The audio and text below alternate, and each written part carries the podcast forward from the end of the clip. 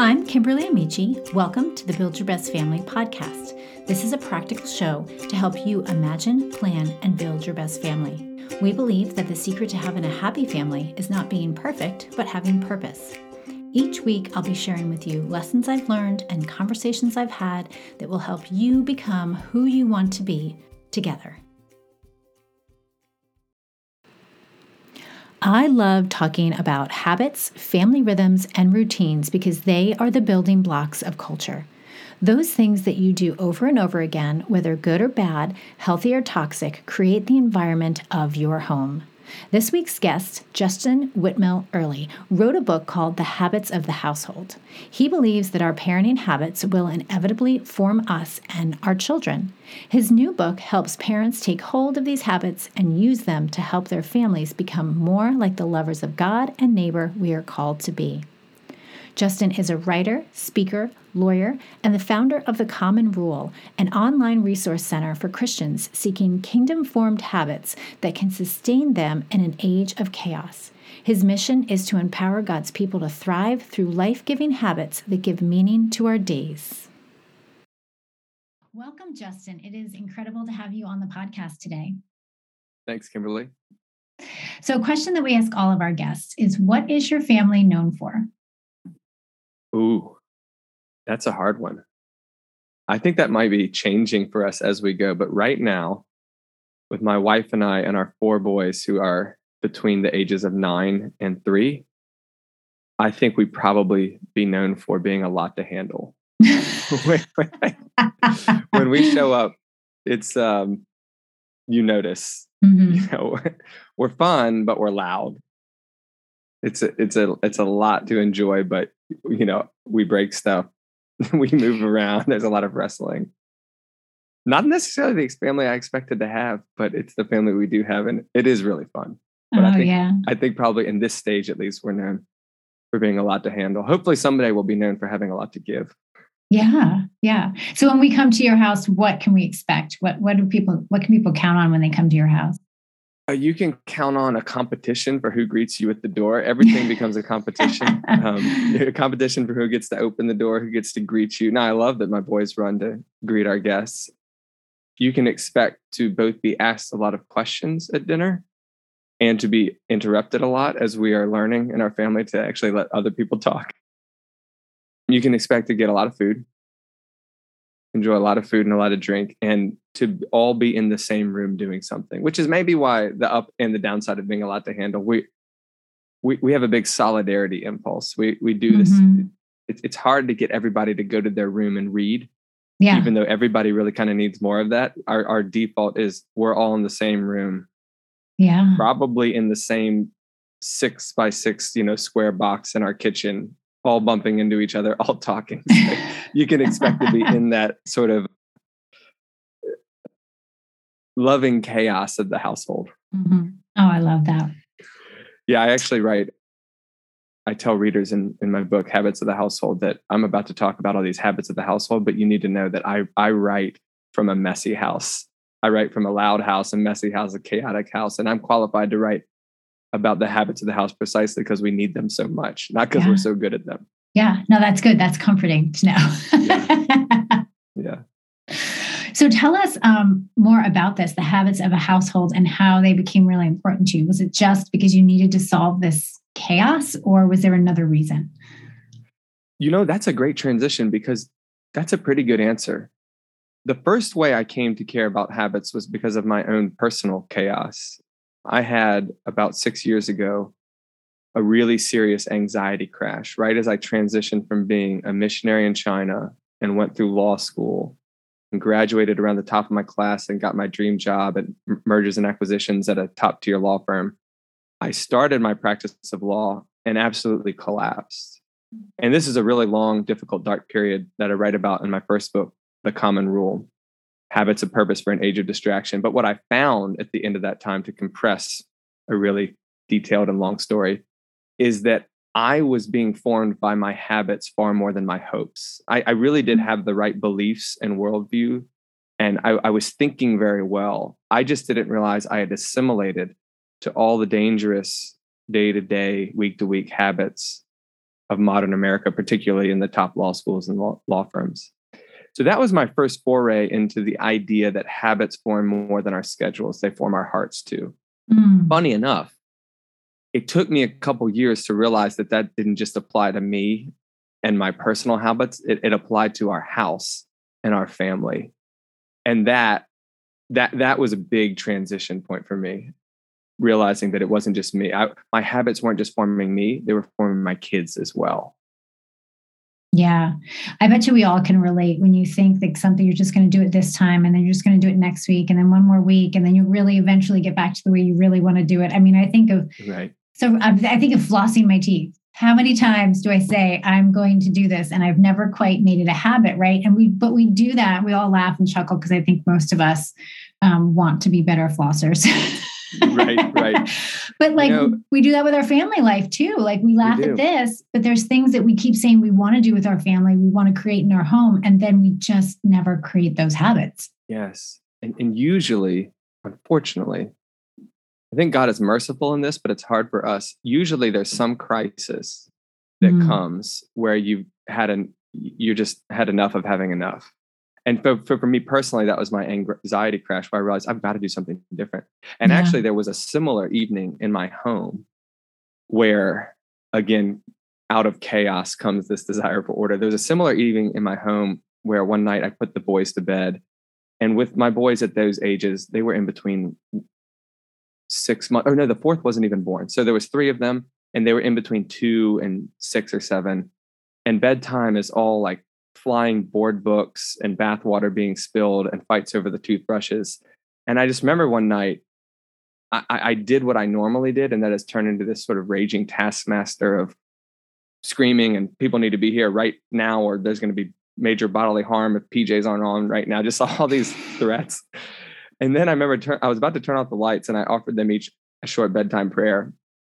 And in my head, I was like, whoa, they probably have a wild dissonance between this man who is just you know raging at them to you know not have any more drinks of water and now this man who is trying to pray for them and i mm-hmm. realized that you know mm-hmm. my default actions through most of the evening were really different than my once in a while moment actions of hey let me say a bedtime prayer for you and it was in that dissonance that i realized I, I bet these rhythms are teaching them as much about who god is who a loving parent is what love means as much as that one high point moment where I try to pray for them.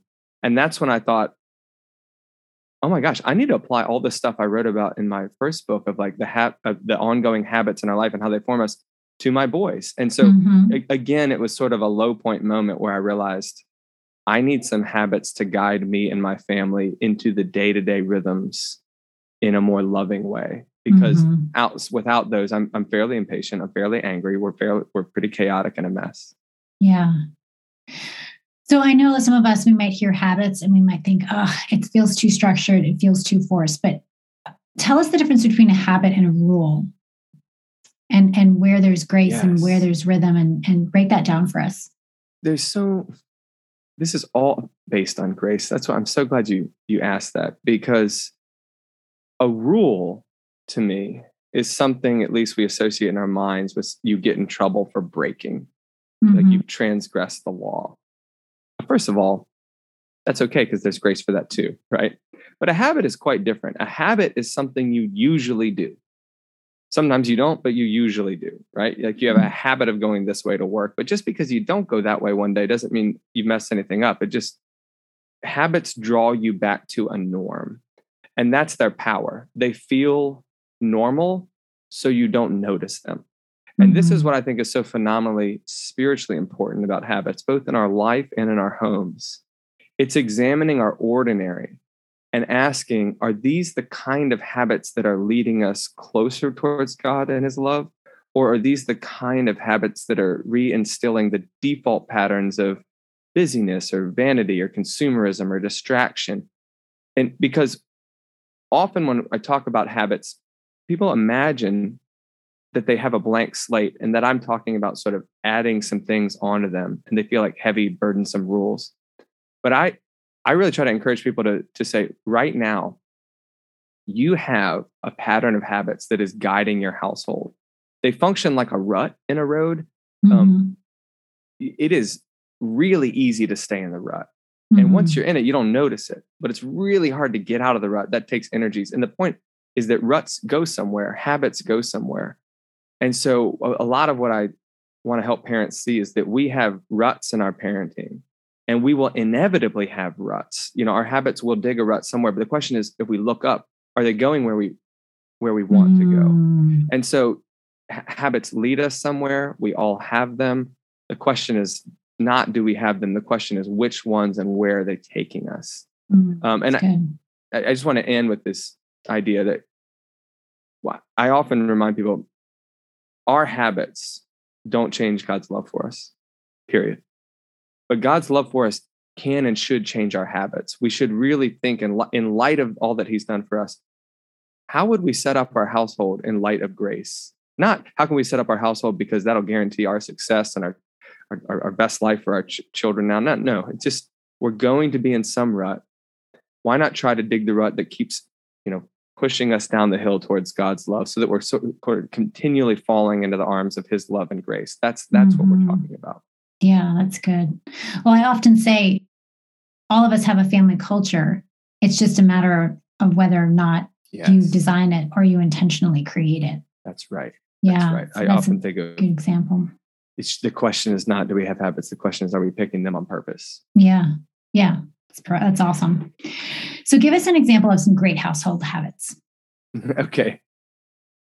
Well, continuing on my what I started with, one of the first things that occurred to me in, in my journey was after this um, explosion at bedtime, I was talking to one of my pastors about this, and he recommended that I try a bedtime liturgy because he did one with his voice. And I said, you know, what is that?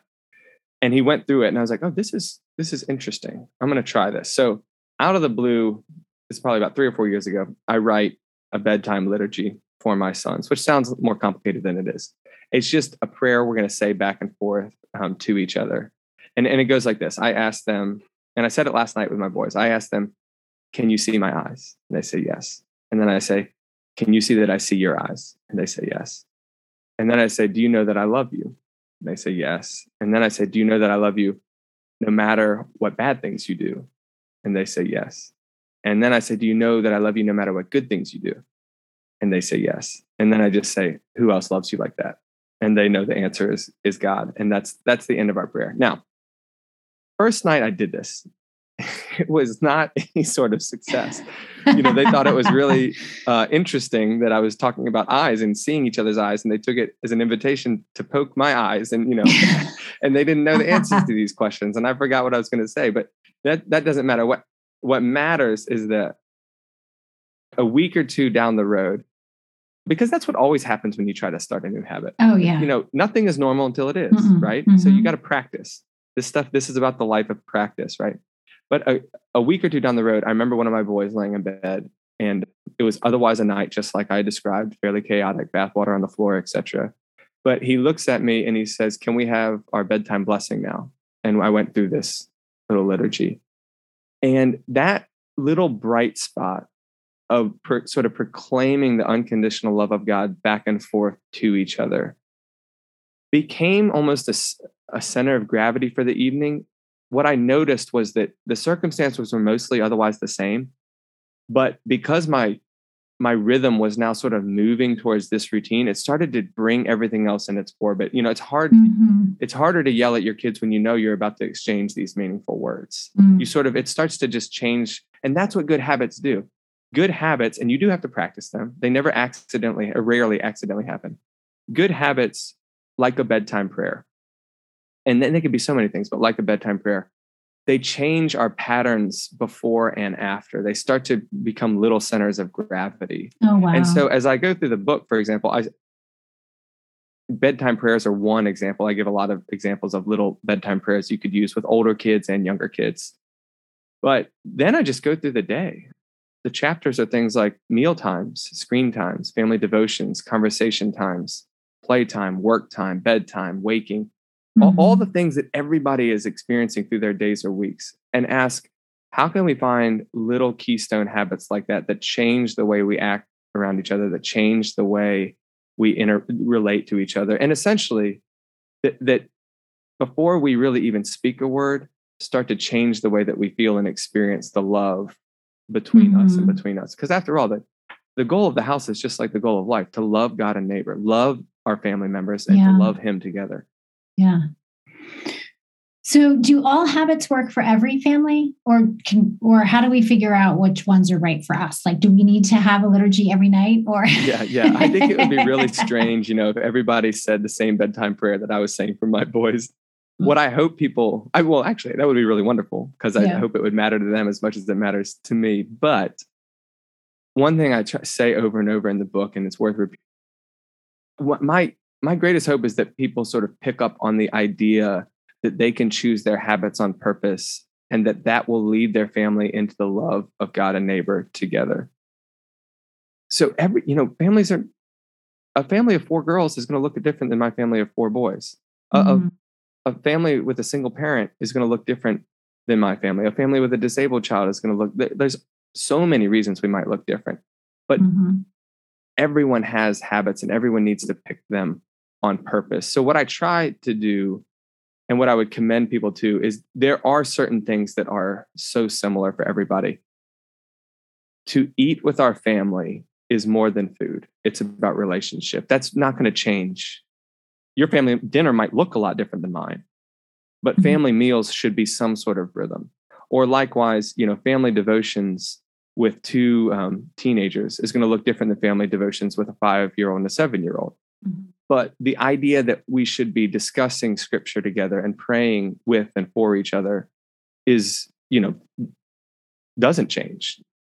The, the, there are certain time tested habits that we traditionally call the spiritual disciplines.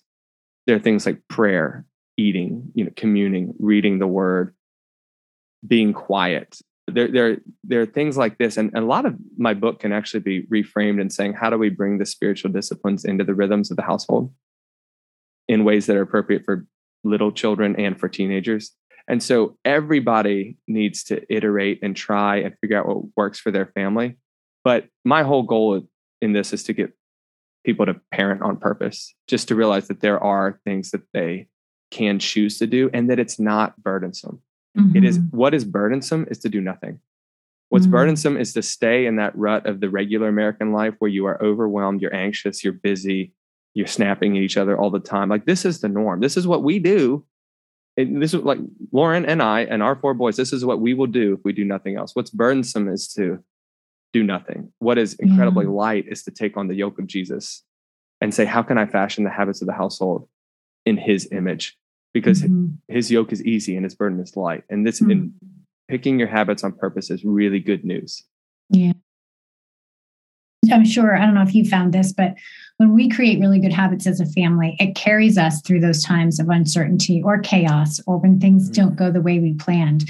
It, it, it, allows us to sort of go on autopilot, you know, because we yes. have these rhythms established and we have those patterns that are created that even when, you know, we go through loss or we go through a shutdown or we go through, you know, something that's unexpected, we have those habits that really sustain us through it. Yes. That I am so glad you said that because one of the most important things for me right now are these habits, particularly around moments of crisis in the house, which for us in our phase are, are moments of discipline or misbehavior. Um, mm-hmm. Um, and so one of my small habits that I talk about in the book and really I cling to, honestly, I cling to it is when I am on the way to discipline one of my children. And this could be because the littlest, you know, has just disobeyed and thrown something across the room, or because I hear the older two fighting upstairs. I tend to approach those situations with just a lot of explosive anger. I don't know that this is unusual for anybody, especially not unusual for a father like me, but what happens is that I just come in looking to control and, and, and use my presence, my strength, my tone to just control and manage behavior. Mm-hmm. And what I've realized is that is that can be effective, but it's not discipleship at all. It's not helping them learn. Um, mm. It's certainly not helping our relationship. It's just me sort of saying, "You're under my rule, and this can't happen." And what it really happened. So the, the habit I try to practice now is praying on the way to that moment of discipline, mm. and specifically reminding myself that I too am a person who doesn't like to share my things, my wealth, my time. Or I too am a person who doesn't like authority. I like to do my own thing. Or I too am a person who gets sad when I'm ignored or sad when I'm mm-hmm. left out. I too have a lot of pride. And so as I do that, and this is just a little pattern, little habit that I try to do every time I approach a discipline situation, try to say a short prayer, Lord, I too am like this, fill in the blank. Help me to parent them with the grace that you parent me with. And and then come into that situation with all the firmness and gentleness that I would want from Jesus. Like I do want Jesus to call me out. I do want him to say, you can't act like this. You're hurting yourself, you're hurting others.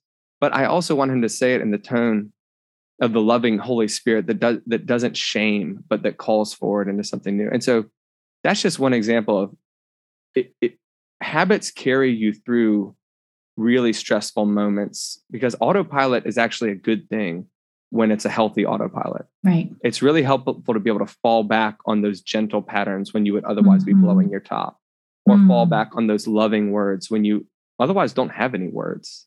Yeah. And so I think I think that's one of the most beautiful functions of habit is that they really can, you, if you build them right, they can carry you through really difficult storms. Mm-hmm. You know, they mm-hmm. become like good, a good foundation that that yes, the winds will blow, but but you're going to stand because you, yeah. you really worked on building those patterns. Yeah.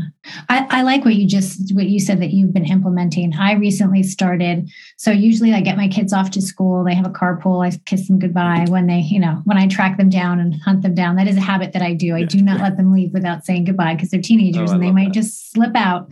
I love that. Um, but I'll kind of do like a real quick sweep around the house before I start my work. And one of the things I've been doing lately is if I come upstairs and I see that they indeed did not make their bed, which they're they're pretty decent at, or there's mm-hmm. stuff on the floor, I go into their room and I take that as an opportunity to pray for them specifically as I'm just, you know, picking up that water bottle that fell under the bed or that tissue that's right. still on the nightstand or fix the bed, you know, because I do, I want my kids to learn good habits, good discipline, good roommate skills but like I'm okay with making their bed every once in a while, but I pray as I do it. So it lets me release, you know, the anger or the frustration I might have that their room wasn't cleaned that day and just use it as an opportunity to go in there and kind of like pray over their bedroom, pray over them, go into That's their, it's just like it's a touch point.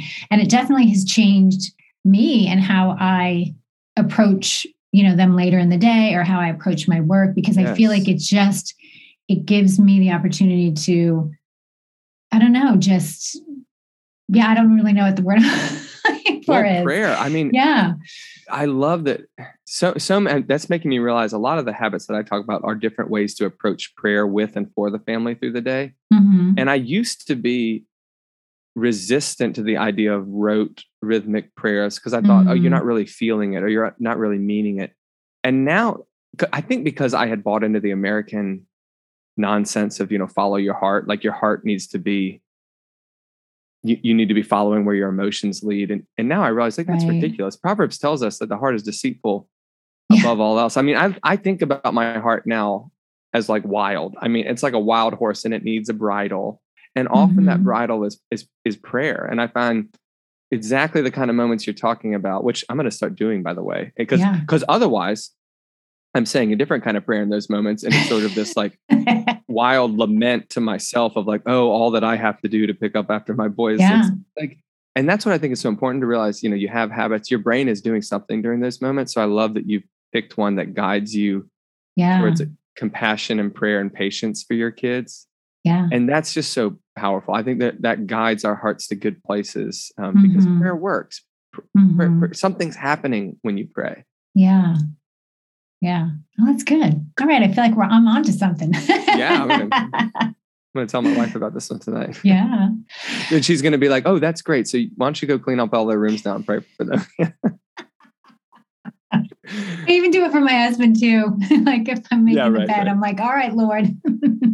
well, I'll tell you what, I this is a vulnerable point because I there are times, and I'm sure my wife does this too, where I'm scrubbing a pan and I'm like, why didn't someone else cleaned this up and you know i'll and and i'll find myself oh i need to pray for my wife too because mm-hmm. the reason she didn't clean this up is because she had so much other stuff to do right now and she's still yeah. going to do it and like and i think those patterns of prayer save us from a lot of needless mm-hmm. bitterness and self you know, that inner self anger that can mm. so easily mm. crop up in the household yeah. because the household is the place where we learn to love because it's hard to be yeah. patient. You know, like it's hard to share. It's hard to share your space. It's hard to share the work. And that's the point. That's why the household has so much to teach us about how to love other people, our spouses and kids included. Mm-hmm. Yeah. So, besides sort of getting out of that rut that we didn't choose, creating, how does creating rituals help an overwhelmed parent or family? Yeah. All right. I'm thinking especially about li- little kids here. Um, at some point, I realized, oh my gosh, kids love doing the same thing over and over. They love it. You know, we might be like, mm. you know, I don't want to go to that restaurant. Like we just went there last week. Kids are like, hey, we went to this park yesterday. I want to go to this park again for the rest of my life. Or hey, I watched mm-hmm. this movie yesterday. Oh my god, they're just the movies. yeah, I want to watch that again. I want to and that's not bad and i'm realizing this in education too right rhythmic teaching memorization kids are ripe for this because that's the stage their their brain is mm-hmm, in mm-hmm. and so one of the things i've realized is that we do them a real favor by offering them predictable rhythm in in the home mm-hmm. so when mm-hmm. i say you know give that toy back to your brother right now or you'll you know never play a video game again or you'll never and, and then i don't follow through and i or if I say I'm going to count to three and then you're going to go to timeout and I don't, what I'm doing is introducing unreliability into uh, he doesn't really mm-hmm. mean what he says. Yeah. Consequences don't really exist. last night, you know, we got ice cream for this. Tonight, there's nothing. They, they, they get confused because they, yeah. they don't know what to expect from you. And I think a lot of what we think about in the Lord's faithfulness is that he is he is the same to us. You know, he he he is constant.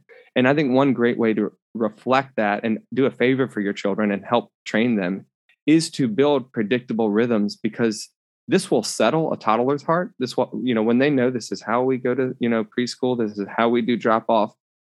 And we've just seen this in my family over the, the past month as we've gotten back into school. It's so hard the first week. Mm-hmm. By the fourth, they didn't know what to do. They know where their backpack is. They know where their water bottle is because they're kids and they do habits. So I yeah. think it's I think it's really an antidote to the chaos of modern life to live a life of habit. Um, mm. It doesn't have to be rigid. I think it's very freeing because then the mental load sinks in and you don't have to think about all this stuff anymore. Now you can actually enjoy those moments in between. Mm-hmm. And this is a real practical answer, right? I think on the one yeah. side, habits are liturgies and they lead us into patterns of worship and we need to pay attention to them. On the other side, habits are very practical. They mm-hmm. they just plainly make life easier when we pick them on purpose. And I think that's mm-hmm. actually really important for a culture that is chronically you know overstressed and and fried. Yeah. Yeah. I think that's so important. You know, I think of my kids and they're older now and they need a safe place where things are predictable because when they go to school yes. and they're dealing with middle school and high school friendships it is so unpredictable i mean i have seen my th- my my kids go through the wringer i have seen them be mm. disappointed by people that they felt thought were going to be there for them for situations that they thought that they were could count on i think of the, the last year you know, as high schoolers having that like senior year not be what you thought it was, or that junior year, like yes. having to go through levels of disappointment. The home was a place where there was something they could count on. They knew yes. what to expect. They knew this is the way we do things. We didn't decide every day was going to be a different day based on how we were feeling. We just had things mm-hmm. that we that were habits, and I think that that provided a really safe and secure place for them. And I think yes, it's important as toddlers, and I think it's important in every stage. But as my kids get older and I see just the, the, the them step into the real world and making adult decisions, even my my mm-hmm. oldest, there's a comfort in coming back home to to that those habits for sure. Yes, I, I love that. I think about your the habit that you mentioned of you say goodbye to them, you know, mm-hmm. or you mm-hmm. you come to kiss them before they leave you know, I think at best, these the idea of these habits is that we create these rhythms of love that that sink down into their implicit memory. And I picked I, I use that word on purpose um, because psychologists, especially child psychologists, talk about this thing called implicit memory, which is what our brain is remembering when we can't really name what we're remembering. Mm. So to remember, you know, like my bedroom was blue when I was young.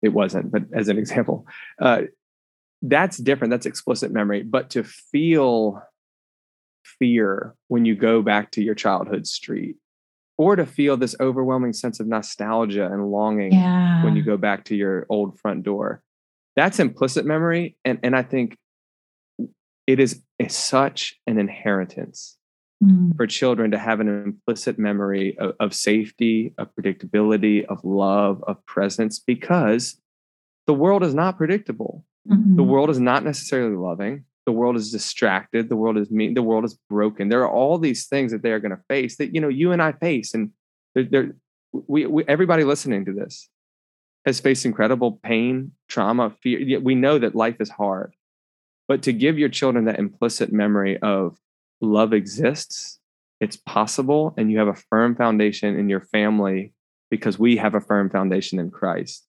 mm-hmm. is immeasurable strength that we then send our kids out with that day they turn 18 and leave the house or, mm-hmm. or whatever age it is.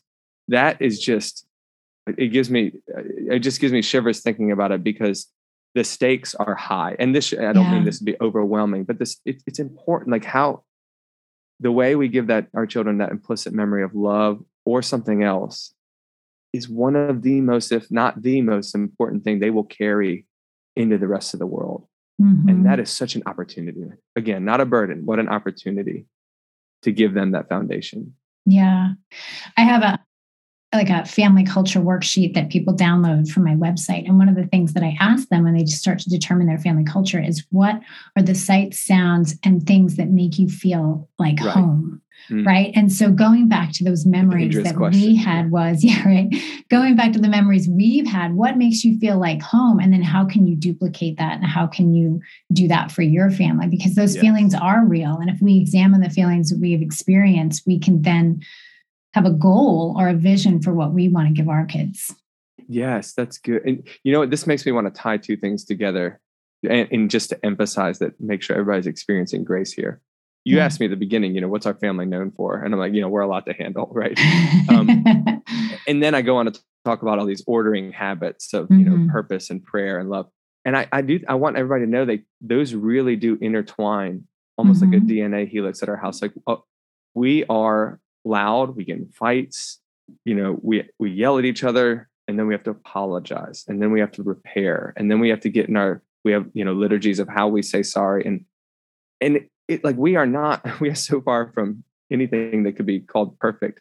But the reason that we do these things is because we need these liturgies and habits of repentance and love to to make sure that those moments come back to the love of Christ. Mm-hmm. I think one, one of the most important things I've learned recently in parenting is that it is a given that you will sin against each other. It's a given that you will hurt your children.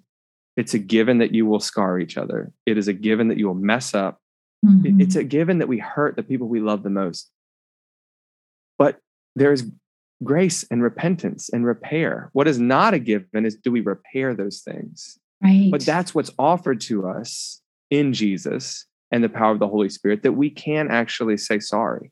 We can actually change. We can actually repent and ask for forgiveness and forgive and become, and that is immeasurably mm-hmm. more important than, well, did we mess up? Of course, we're going to mess up over and over and over and over. But the good news of the gospel mm-hmm. is that Jesus loves us anyway and empowers us to love the people closest to us who we hurt the most anyway. And that's the beauty of these gospel habits in the household. Not that we create anything like perfection, but that we learn how to forgive and love in all of our mess.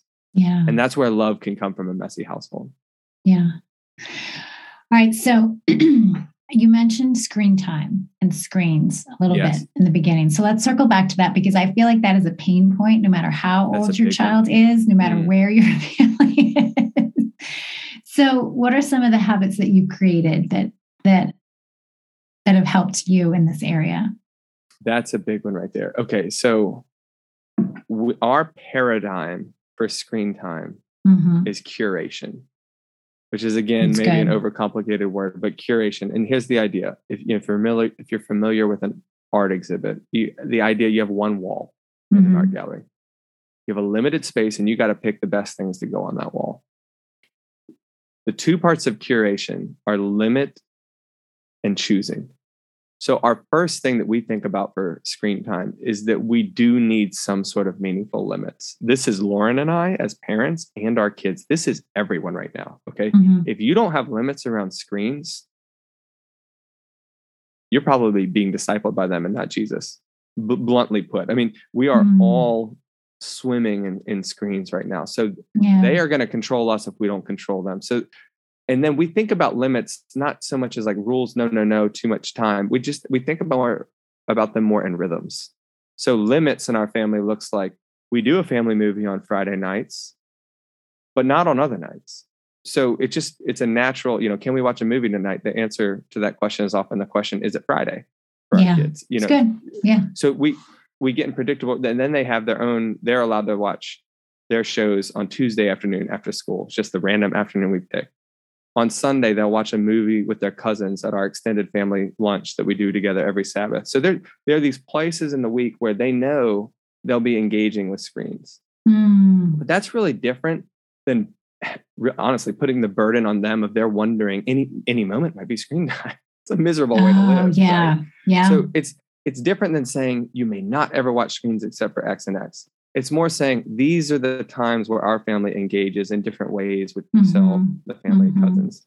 And, and there's all times I could go more into examples, and I go into a lot of examples in the book and how to create li- limits through rhythms. Um, mm-hmm. Um, and Lauren and I do this too. You know, we have an hour with our phone off in the evening. We have times where we're away from our phone. We need this as much as our kids. And then the second part is choosing carefully. So within those limits, picking great content. And honestly, I would much rather talk about this with most parents than limits. I mean, it's really important to get your limits down, but I think the conversation around screens and media is actually much more about what is the most beautiful and what are the most compelling and brave and amazing stories that we can watch together and sink into because stories form who we are. Like mm-hmm. our idea mm-hmm. of who, who are, what is a hero? What's a good mm-hmm. plot line? What is redemption? Mm-hmm. What's mm-hmm. forgiveness? All, all these stories form us more than any Sunday school class. Almost 90, 99 times out of 100, a story is going to form us more. And so they're really important. And so I, I work a lot with Lauren, and she's really the master of this in our house. She picks really good books for them to read. Mm-hmm. She picks really good shows for them to watch. She picks really good movies for us all to watch. And so it's a lot more of watching good stuff on purpose. And that's the idea of curation. We have our limits, and then we pick beautiful things to fill in those limits. Mm-hmm. And and I think that's and I'll wrap it up here. That that's the way to move from fear to hope in screen time. There's a lot of wonderful things that can happen in screens if we use them carefully. Mm-hmm. And so yeah. we shouldn't be afraid of really how much is too much. That shouldn't be our primary question. Our primary question is what good, true, and beautiful things are we running to in the times that we do engage with screens? Mm-hmm. Yeah, that's really good. That's definitely that's a fantastic shift yeah, I mean, like I don't have TV on during the day. And right. my kids know that in the evening, the TV doesn't go on until after we've cleaned up after dinner, after everything's sure. settled. Like there, there is a rhythm. It's almost like even when I'm not even, I don't even want to watch TV. There's a tendency to want to turn the TV on because that's the time where we do so it. So easy, right? So for me to, you know, be very much aware that that rhythm is a good thing because it gets everything done before the TV goes on like I'm talking like so with older kids, we like we have shows and we watch them together yes. and we get yes. hooked in together and we love the characters and we talk about the characters. And then when we're in between shows, there's a tendency to just continue that rhythm and sit in front of the TV and right. instead of be intentional about what it is that we're going to watch next. Mm-hmm. And so there is that rhythm and as much as we need to create it, I need to be also mindful of it so that I yes. can, like you said, control it and be intentional about how I use it. And maybe we're not going to turn on the TV for a week because we don't really have a show to watch. So we're not going to watch nothing for the sake of, you know, anything right. for the sake of watching TV. Right. And I think nudges are really important there. The nudge is the concept of what's the easiest thing to do because of how you've designed your house or set up mm-hmm. your house. Mm-hmm. And so one of the things that we think about low hanging fruit, right? Phones aren't at our dinner table we Lauren and I turn our phones off and we put them either upstairs in the drawer or in a basket. They're not they're not even in our pockets. Yeah. And that's sort of I probably recommend that for everybody. It just mm-hmm. makes it because then the nudge is that you don't check your text at the table. But another nudge is you maybe you have the TV in one room in your house and but not every room. So that there's a feel like, oh, when yes. we're in this room, we're playing board games, or when we're in this room, we're reading. Yes. Or, or when we're in this room, we're watching awesome shows together. Which, by the way, how great is that for family culture? A lot of things I love about my family and why mm-hmm. we're so funny and why our family is actually friends and not just family is that we have all this movie canon, these jokes that we tell and these recurring scenes yeah. that we enact. And and that's so good. I mean, we should be engaging really good shows. And, and, you know, the tough stuff that you watch and you're like, oops, shouldn't have watched that. Or oh my gosh, this is really grating. Well, that's a lot of where your ethics are formed. That you're like, Lauren and I were just watching a show last night. And and I and I said, this is awful. Wait, what they're doing here is awful right? And, and we sort of had to ask ourselves, is this relationship right? Is this proper? What a good thing to be talking about with your children. Yeah. Especially yeah. as they get older. Mm-hmm. You know, do mm-hmm. you think that was brave? Or do you think he mm-hmm. or she should have followed his heart? Because it seems like their heart is kind of twisted, you know? Mm-hmm. Um, or that's not real life, a, honey. right. It's, it's, just such a fertile ground for parenting. So it, yeah. again, it's don't run from screens, run, run to them in their proper place and then put mm. them away. Mm. Yes. I like that. Okay. So one last question you say that we become our habits and our kids become us. So can you pack unpack that idea a little bit of mm-hmm. habits and formation in our family? Yes, I think the best way to think about habits for a Christian is to think about them as liturgies. And I've mm-hmm. mentioned this, but I just want to drill down on it. Liturgies and habits are so similar. We do them over and over. They're things that we do kind of unconsciously and they form us. But the important thing about a liturgy is that it owns up to being a pattern of worship. Habits, habits often obscure what we worship, but that doesn't mean we're not worshiping something. And we become what we mm-hmm. worship. As, as the psalmist says, those who make and trust in idols become like them. So at the end of the day, I just I want Christians to see that their normal, quote unquote, mundane daily and weekly patterns are actually incredibly powerful rhythms of worship to something, and they are forming who we are. Yeah. And we should care about that. We should care about that. It's that uniting of education and formation, that, that mm-hmm. life is not mm-hmm. just about what we learn and think and say, but it's also about what we practice and do and repeat. Those are the things that intertwine to make us who we are. So we become our habits.